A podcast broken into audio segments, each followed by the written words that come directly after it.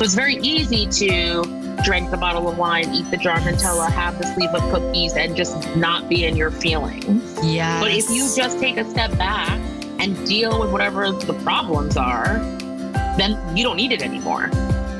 Okay, full disclosure here. I have historically had a very fraught relationship with eating. I grew up in Orange County, California, where eating disorders were kind of a rite of passage. And I don't say that flippantly. I mean, literally, almost everyone I knew growing up had a disordered relationship to eating, myself included. Was it the culture?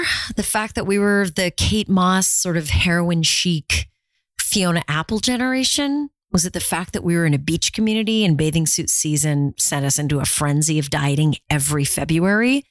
I mean, who the hell knows? I just remember pulling into my high school parking lot once I got my own car and seeing some dude with a bumper sticker on its Volkswagen that said, No fat chicks, my bug scrapes.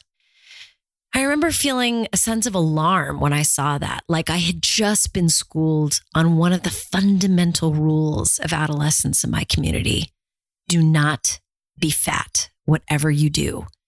And I know I'm not the only one that was exposed to this kind of garbage. Most women I know have had a tortured relationship with food that continues to the present moment. It's confusing to have a tortured relationship to something you literally can't live without. It's like having a tortured relationship to breathing. Food is a fact of our humanity. But for so many women, so many of us, it's just a fact shrouded in myth, in morality. It's a fact that gets distorted to fit the beauty myth of the moment. It's a mess. And my guest today is someone who I think has the potential to break through the mist of bullshit that is associated with eating, especially for women. Her name is Vanessa Rissetto, and I fell madly in love with her during this conversation, and I know you will too. Vanessa is a registered dietitian who Essence named one of the top five Black nutritionists that will make you change the way you think about nutrition. She is the co founder of Culina Health.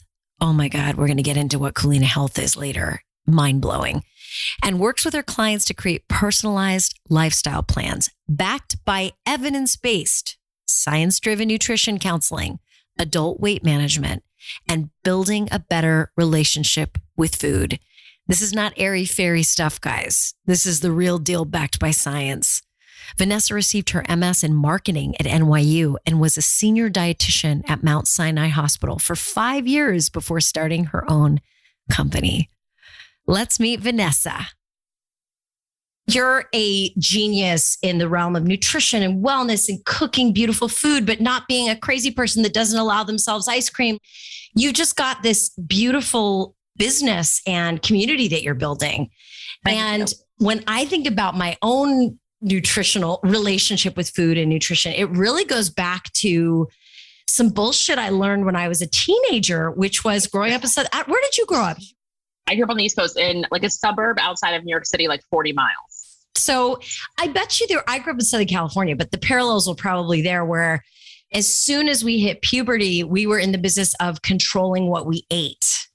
It was based on such flawed, terrible reasoning. And like, we're like, well, this gummy worm has way less calories than this other thing. It began so early, the grooming, I think, that culture does with women around their bodies.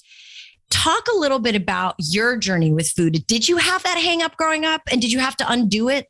So it's funny, you know, my mom is from Haiti, so it's a third world country. So mm-hmm. just the fact that there is food is like just eat. So my Right. mom is was never somebody who was watching her calories, tracking her weight. I do recall that after she gave birth to my sister, she was overweight. And so she did some like Jane Fonda workouts and like lost weight. but like that's all I remember. But I don't remember my mom being like crazy. Like there was no scale in our house. Yeah. We were like active, you know, it's fine. And I was always thin. I was always thin, but I ate shit. I mean, I ate disgusting. Yeah. But I mean, like whatever. I was just like lucky. And also I ate all, my meals at home where my mom cooked all the food. My dad would come home and we would eat our dinner and my mom Yeah. would pack my lunch. And so I I didn't eat a lot of processed stuff yeah. because we had fruits and vegetables. And then I went to college. So my friends always were like dieting or whatever. I'd Yeah. be like, I don't know, I'm drinking supersized cokes here and I run cross country. And so like I'm thin. I don't know. I got to Yeah. college and like it was just like a sea of Sbarro, pizza, and constipation, and I gained 50 pounds. Sbarro and Like constipation. literally. That's mine was top ramen and constipation. Yeah. Because Yeah. the thing is, is that I don't know, I'm 42. I don't know how Yeah. old you are, but 47. all right. So you're in my world, right? Yes, Where like exactly. there was no internet or like internet barely. Yeah. You know, like influencer was Cosmo. We watched Yeah. read Cosmo, our Totally. horoscopes. This is where we got our news and our information. And so And there was one body type that was acceptable. Just one. That's right. There was Just one, one. and every supermodel had it. Yep. And we didn't know anything about what they ate because we didn't know about their lives. And all we knew about was low fat and Atkins. That's it. And like Weight Watchers. We didn't know anything else. There wasn't Yeah. all this noise happening. So I didn't know you should like drink water. drink water. You drank water, you wouldn't be constipated. Yeah, No. it's super simple and maybe Yeah. less booze, which was my Yeah. jam in college. yeah, I mean, like Beer was my water, I feel like too. in college. Me too. Natty Ice. This is it. And I went to Fordham in the Bronx. So like I'm eating pizza. I'm literally just eating pizza. This is what I and bread. I mean, we used to wait outside the Arthur Avenue bakery at four o'clock in the morning because we were like drunk and we would get the hot bread they would give us for free and like eat that. That sounds kind of amazing, honestly, was- if I'm being honest. Oh, it was amazing. it was amazing. But I didn't know anything about food. And so then I gained all this weight and I was like, uh oh. And so, but then I moved back home after college at, for like seven months. And in seven months, less time than that, really, I lost 50 pounds because I How many pounds? 50 because I Five just, zero? because my mom was making all my food. Literally, my first job out of college, I will never forget this number.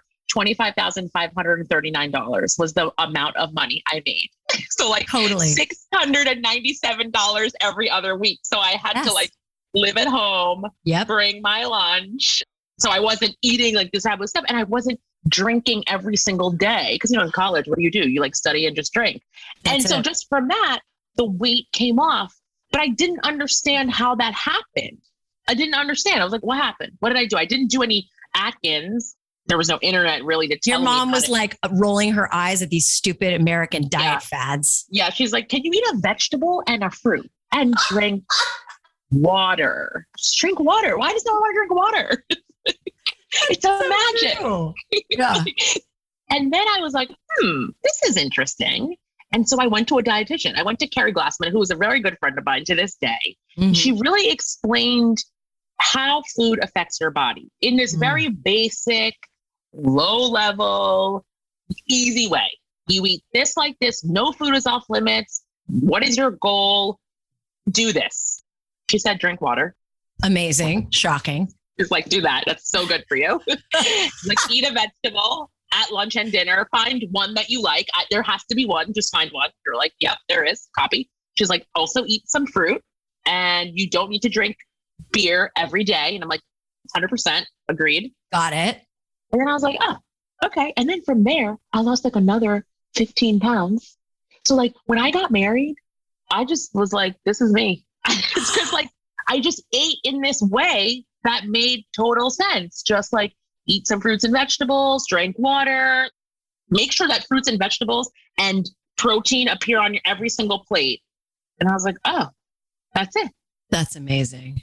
But I have to say, I was lucky because I grew up in a house that didn't have a mother that was scrutinizing my plate. Nobody was telling me that I was fat. I wasn't food insecure. Yeah. I, my parents weren't like, if you do this, then you could eat this. Nobody cared if I drank soda in my house. I get a hundred on every single test, but if I'm drinking soda and up till 10 o'clock, nobody gave a shit. That's really not a problem. They were like, That's be up at six. It's so true. My best friend, Naomi, her mom is from Japan originally, Mm-hmm. and she came here in the 60s or whatever it was. And it's the same thing. Like I feel, and my husband, whose mother is from Sicily, same thing. There's something about the American way that is fucked up. Like we're doing really something. My mom was uh, that she loved junk food and never gained weight. It's still true to this day. It makes me freaking crazy, Vanessa. But yeah. she wasn't stressing about food. But there's something in this culture that, and this is the next question I have for you, which is especially for women, there's this tying of food to virtue. Was I good today? Was I bad today? You know, even the the language I was using to talk about how my day went, it was so tethered to like my worth and my self-esteem and my willpower and whether or not I was strong enough, quote unquote. What do you make of that? I mean, I think that since the beginning of time, everything is on the woman's back. I told the story the other day that I was mm-hmm. at work rounding on patients in the hospital, pregnant with my son. My daughter had 105 fever, and they called my husband, and he was like, Did you call my wife? And he spent the next 20 minutes paging me, but my pager was not on me, it was at my desk. So he called my boss, and my boss came and found me and was like, Kate has 105 fever. You need to go home. And I'm like, they called you. There are two parents. They called you. Mm-hmm. And like you're selling TV ads. I'm working with the acutely sick. I know. Oh my God. I have yeah. been there. Yeah. I know you make more money than me. I get it. But like, you know. and so that is number one. Like I say this all the time. I was like, your husband wants you to make a million dollars, make sure the house is clean, make sure the kids are taken care of, make sure you have sex with him four times a week, like all of these things. And you're like, I'm very tired. Oh my God. I feel like you're living inside of my skull because yeah, that friends. is exactly the experience. And the crazy thing is, Vanessa, I'm sure your husband is like my husband. They are good men doing yes. the best they can with what they know, but what they know is fucked. No, I say all the time, I'm like, they're nice, but they're just dumb. They don't know. They don't know. So what and did my, you say to him? Were you like, I was, dude?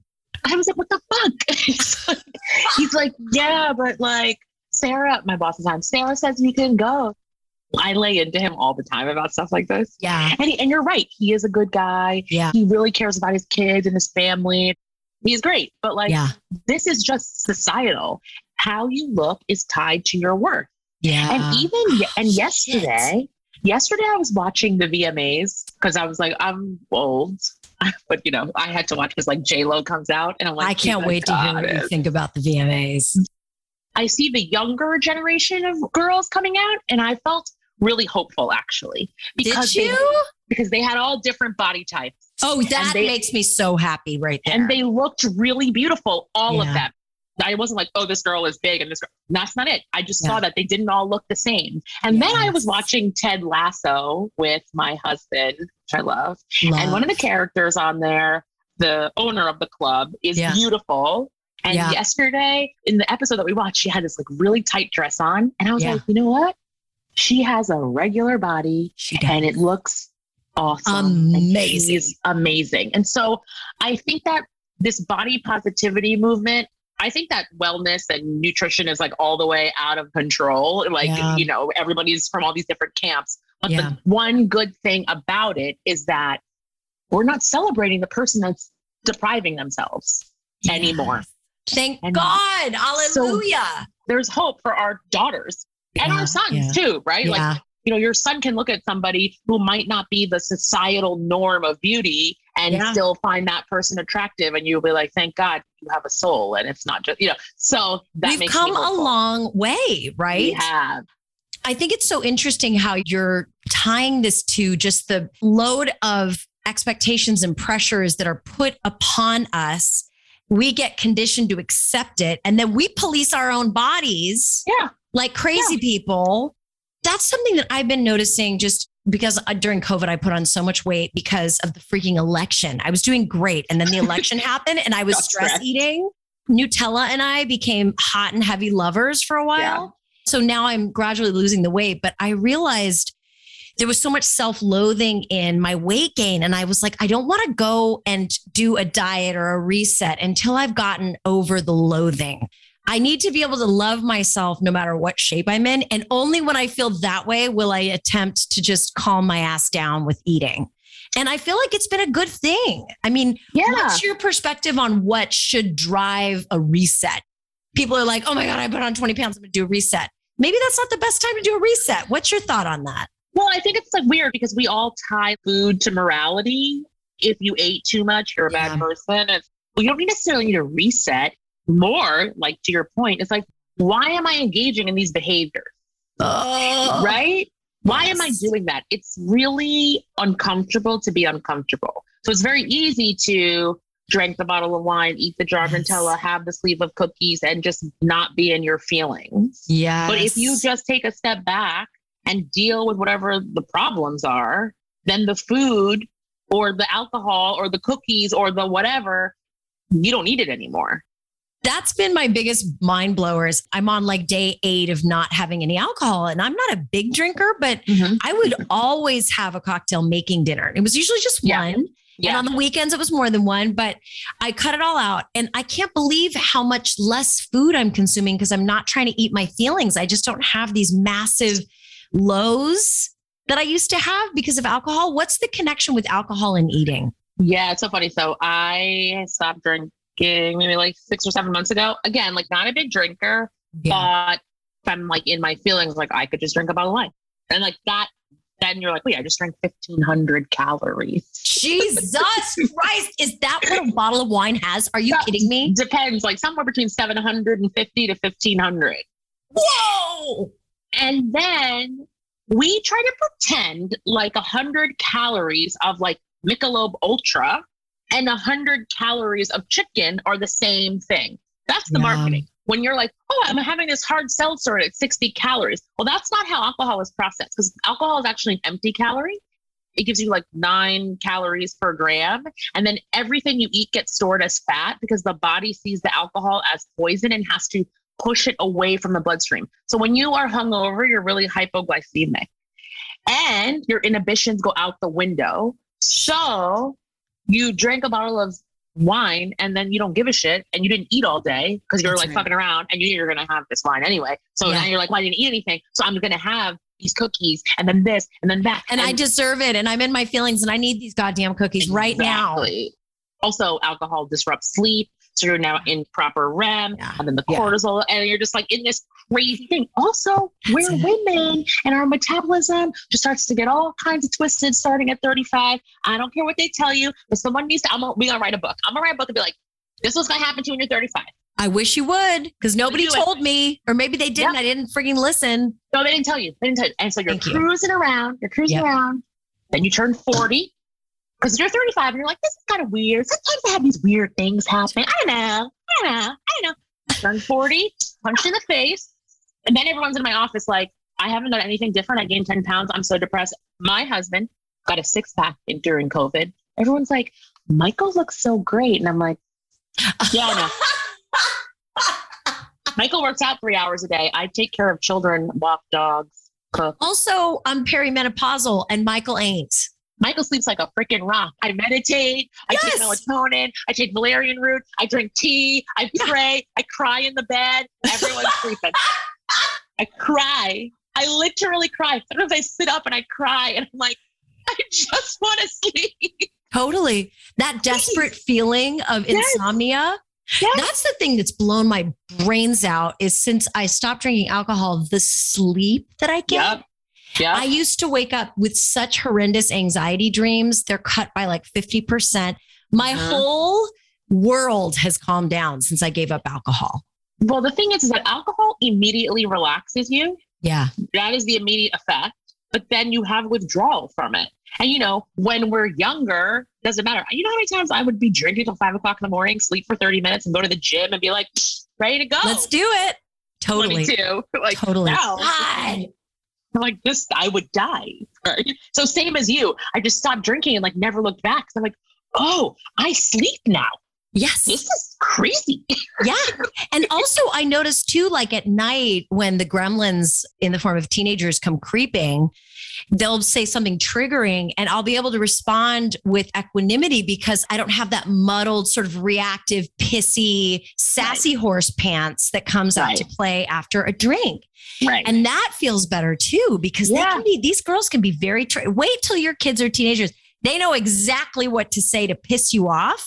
i'm scared Oh, it's amazing. And so Wait, now you have like, three girls? You have you No, have I have two girls, and my Oh. little guy who's 10 is a boy, and he is so easy. He's a Mhm. dream. He's and my Mhm. girls are amazing and smart and hilarious, but they know where to push the buttons. And so without Mhm. the alcohol, it's like, oh, I can see this for what it is, and I can actually step outside of myself and listen to them and say, God, where's this coming from? And I just feel like I can be there for them more. Whereas before I was taking everything so personally because I'd had a vodka soda.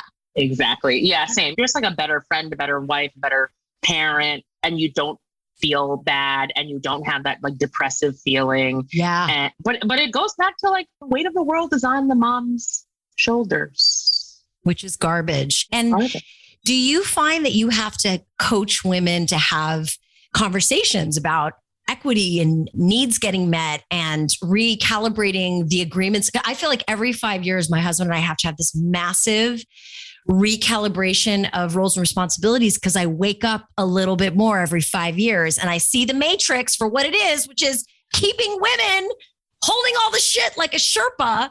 So Yeah. every couple years, I'm like, whoa, whoa, whoa, whoa, whoa, time out. I need to renegotiate the terms of this agreement.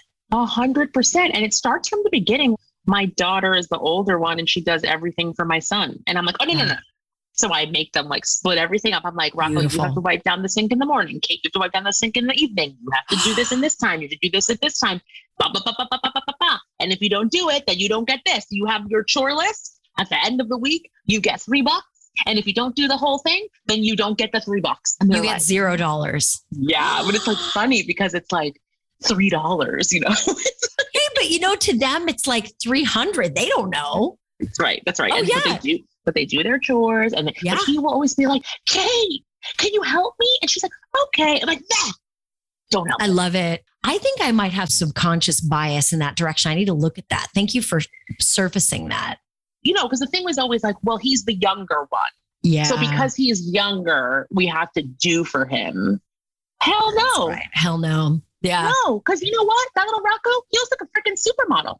His father's Italian and his mother is Haitian. He looks like a supermodel. He's got He- blonde hair, light eyes, light face. Everybody loves him. No, get it together. no, get it together. Stop it. I love that so much. It's so true. And I think you're right. It begins at the beginning. Yeah, that's something worth looking at. I, you've given me something to think about. Okay, I have more questions for you, but I want to shift a little bit. Yeah. I feel like what you just said about diet and emotion and alcohol and common sense eating is so powerful. But I also want to talk about how you've built your business. You have 20,000 plus followers on Instagram. You've been featuring a, a bunch of magazines. You didn't start out with a nutrition focus, you start out with a marketing focus. Talk Yeah. about that pivot and talk about how you've grown your business and personal brand. I mean, my parents' biggest disappointment because I'm not a doctor. They're like, we don't understand this. My aunt's like, I saw Vanessa in Bon Appetit. She has this great article. My mom's like, yeah, Aunt Rosie said she's so proud of you. You're in Bon Appetit. And I'm like, I'm literally the only dietitian that has ever been featured in Bon Appetit in the history of the damn magazine. My mom's Holy like, shit. I was like, but you're not a doctor. I'm like, I know. I studied history in college. I didn't go to law school, so that already pissed my parents off. I went to NYU when they were like, we want our money back. Then I went to NYU, got a master's in marketing, which was like ridiculous because the focus was a lot on like digital marketing. It was 2004, the internet like barely existed. So like whatever about digital marketing is that technology is, you know, obviously advanced, but the basics of marketing, I obviously know. I worked in marketing and then I decided to go back to school to NYU to become a dietitian and did my internship at Mount Sinai and worked in every area of nutrition. But it was like sad. You know, when you work with like acutely sick people, it's a mind fuck. And my husband was like, You got to get out of the hospital. This is crazy. You can't work like this. And I'm like, All right, all right. So I decided to private practice. And then NYU called me and asked me to run the program. And I was like, Great, I'm doing private practice. I'm running the program. Super. This is solid. I'll do a couple of articles once in a while. People call me and that'll be cool.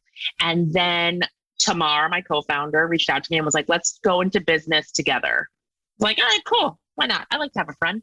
So it was going to be she and I and two other people. One of the people being my best friend from childhood, who also happens to be a dietitian, and one of my students who is excellent and was like, "Great, we're going to be four of us. Cool." And then all of a sudden, last summer happened, and like Black Lives Matter and cancel culture. And they couldn't just use the one black dietitian that they had been using in perpetuity. And people started to call me. And then they saw that I had a personality and a brain. And then they kept calling and kept calling and kept calling. And then Culina got bigger and bigger and bigger and bigger and bigger. And now we have 14 dietitians. VC companies have reached out to us to scale. And so now we're pitching investors. We have tech and we're hoping to disrupt the digital health space. and that feels really good because everybody right now in nutrition is wrapped in diet culture. I don't care. I think that even the people that are like, eat and drink whatever you want, whenever you want, that's still diet culture. Because nobody wants to talk about the fact that nutrition science is confusing because it's new. Weight loss or weight management or body positivity has a huge mental component. When people cross a threshold of obesity, however you do it, fine, BMI is not something that we need to be looking at, but hip to waist ratio, height. There, we can measure visceral fatness, and that gives us an indication that fires off hormones, and that makes people's feeling of satiety and hunger. It's dysregulated, and they need extra help, but then they feel like getting on a drug might be like a shameful thing. There's so yeah. many different ways about this and it's very complex and the way that everybody talks about nutrition is this like I know best and that's not true. There's a middle and we talk about the middle and we talk really candidly and we personalize that and you can talk to us and know that authentically we care about our patients and see you as an individual and want wow. to help you achieve whatever goal it is. That is our wow. main focus. Also, we wow. take insurance. Where Noom, Noom does not take insurance and goes after 10% of the market and they have like coaches. I mean, there's a place for coaches, but I will tell you, I had a patient that went to Noom and she was restricting her calories so much. She had disordered eating. She had insulin resistance. So I ordered her disordered eating and sent her to the doctor. And so she eats like a normal person and got on a drug and lost 25 pounds and stopped losing her mind and stopped starving herself. Holy shiitake. That's right. Because everybody has a feeling around food. Yeah. Your relationship with food is complex and everybody has to eat. We're never going to get away from not eating food. Food is our culture. Food is yep. how we relate to people. Yep. Food gives us comfort.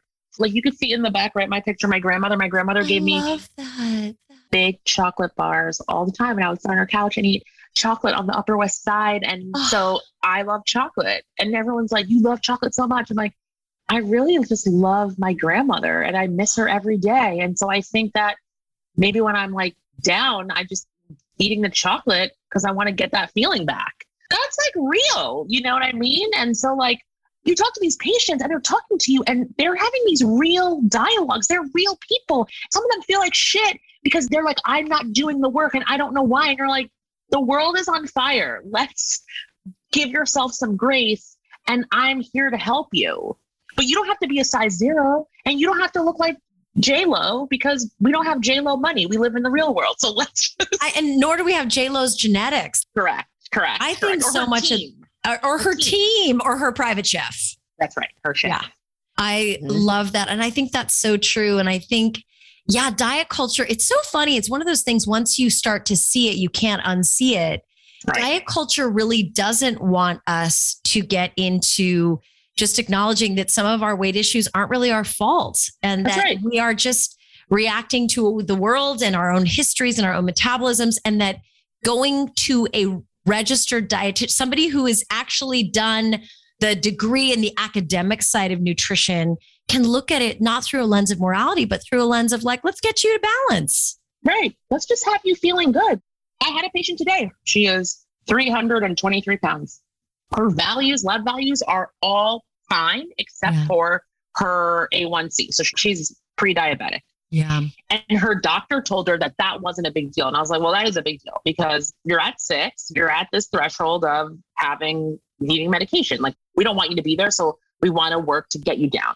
But yeah. like, let's talk. And she's like, well, I'm afraid to go on metformin. So I gave her all the science. Metformin is from 1920. It's a longevity drug. In the next yeah. five years, we'll probably all be taking longevity drugs. These things are here to help us. Like, and she was like, oh, she's like, but I feel like there's something wrong with me and it's shameful that I would be on a drug. And I was like, why? I'm always looking for the doctor to let me know I'm metformin. I'm like, are my numbers out of range? Yeah. like, yeah. No. That's amazing. She's like, really? I was like, there is no judgment here. Here's the thing. You never feel satiated. Yeah. You never do. Even when you have said to me, or I have seen the meal, the meal is nine ounces of chicken, one cup of vegetables, a half a cup of rice, a dessert afterwards. That's a big meal. And you have told me to your, yourself, I still am really hungry and I really would feel happier if I had pizza. Then I have the two slices of pizza and I still feel hungry. There's a dysregulation there. Yeah. There's a need assistance. Yeah. need and you need help. God, that's so help. beautiful. She was like, "Oh, it's it's a mental thing." I was like, eh, "It's not a mental thing. This is a physical problem too." Sure, we could talk through the mental part of it, but that's just like years of society making you feel like shit and that there's something wrong with you because you're overweight and you have these issues with quote unquote control. God. You know what's so crazy about that is hearing you say that out loud. It seems so obvious, but it's so fucking revolutionary. But it's not obvious because you have all these people telling you that you need to have like willpower and intuitive fasting bullshit. So you guys start this business and actually I feel like you're only going to grow even with the pandemic because people are getting heavier and more disordered. When you think about how you use social media as a business person, tell me about your relationship to social media. Well, I have a hate hate relationship with it. I feel It's you. really- It's really tough. I feel you.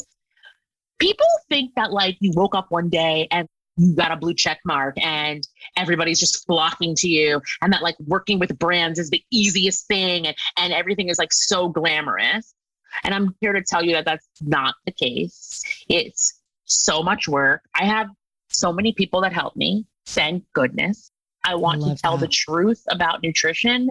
I want to mentor the other dietitians to know that they have value and we elevate that profession. But I don't give a shit if anyone knows who I am, really. What I Yeah. care about is that we're telling the truth and we're taking care of our patients and we're not saying the thing to get us noticed. We're saying the truth. Beautiful. That's absolutely beautiful. That's the That's- thing. That's it. And that's probably why you have a healthy relationship with Instagram. This is what I'm learning the more I do my own thing and my own business is that the more help I have, the more distance I have between right. tethering my self worth to my count of followers, right? That's right. Well, that doesn't matter. That doesn't matter. Your count of followers, who gives a shit? Well, I have to tell you, it's been such a dream talking to you, and I've got so much to think about. And if my listeners want to work with you or your team, how does that work? Is it all virtual? Is it a subscription? Like, how does it all work? So it's all virtual. We have an amazing biller. You can follow us, Culina Health, on Instagram or culinahealth.com. You could book with Mhm. whichever practitioner resonates with you. We will check your insurance. We'll let you know what the benefits are. And everything is through the internet, through the computer. That's amazing. That is amazing. And what's the fee structure? Is it like a monthly jam? And how much is it? Is it No, it- tiered? So your insurance covers preventive nutrition counseling. So you don't pay anything. Maybe your copay. this sounds like an innovation, Vanessa. We're I so know. used to paying out of our own poor pockets for these know, expensive bullshit diets. I know. I know that don't work. Meanwhile, you don't could like work. you could talk to me every single freaking week and I will get you to whatever you goal you have. It's like a dream. Oh my God, people are going to freak out when they hear this. I swear to Yeah. God, pe- do people people probably freak out? they freak out because they're like, wait, this is a thing? And I'm like, yes, the world is, this is ridiculous. Because of Obamacare, CARES Act, everybody gets prevention. It was the first time that nutrition was written in. So the insurance Mm. companies realize, like, hey, this is a thing. They pay. And I mean, they pay really well. Like, so for example, like if you have Aetna, you, you probably get 26 visits. That's you working with your dietitian every other week. Blue Cross Blue Shield, unlimited, usually, like, and all the things in between. I mean, for people listening, my jaw is literally aching because it's been dropping this whole time. That's insane. And I just want to say, I'm so fucking psyched that the people that are cracking this code and making these connections and developing a business using this strategy are women. Yes, yes. yeah. So proud. I love it. Well, thank you. Thank you for your time and all your Thank work. you. And you've given me a lot to think about, and you just rock. Oh, such a stellar human being. I loved hearing Vanessa's take on diet culture and how making food into a moral issue doesn't help anyone. It's funny, when I recorded this conversation, I was in the middle of a whole 30. I am long since past that now. And I learned something really interesting during my experience. What I learned was this after 30 days of cutting out sugar and alcohol and gluten and dairy, I had only dropped five pounds. I felt fantastic, but I didn't lose a whole lot of weight. And this, this is different for me. I've done a few whole 30s in the past, and I used to find it pretty easy to drop seven to 10 pounds in 30 days. But the difference is that now your girl's middle aged, whereas before I was in my early 40s, late 30s. And it's just, it's just part of middle age, I'm finding out. But the gift of that experience, the thing that really kind of surprised me, because I didn't lose any weight, it sort of forced me to let go of the need to be a certain number on the scale and to focus instead more on how I feel because it doesn't really matter how much I cut out. I'm sort of, this is my weight now. And because that's just a fact, it allows me to just focus on what I feel and how things make me feel and what it takes to feel full if I feed myself nutrition. And What a concept! This has been a revelation to me. I feel like for the first time in my life, I'm eating not to squeeze into a pair of jeans or not to be a certain number on a scale, but to feel strong and like I can think and work and move through my day with energy. I mean, what a fucking concept. Imagine eating to be nourished. Who knew? I honestly don't know why I'm telling you that, except in case it's helpful to you. To know that different stages of life serve us different relationships with our bodies and our eating. It's fascinating to me, and I hope it's fascinating to you too. I'm curious to hear your relationship to food. What's going on with you? And as always, thank you for listening, and I'll see you next time. Shine on. We need your light.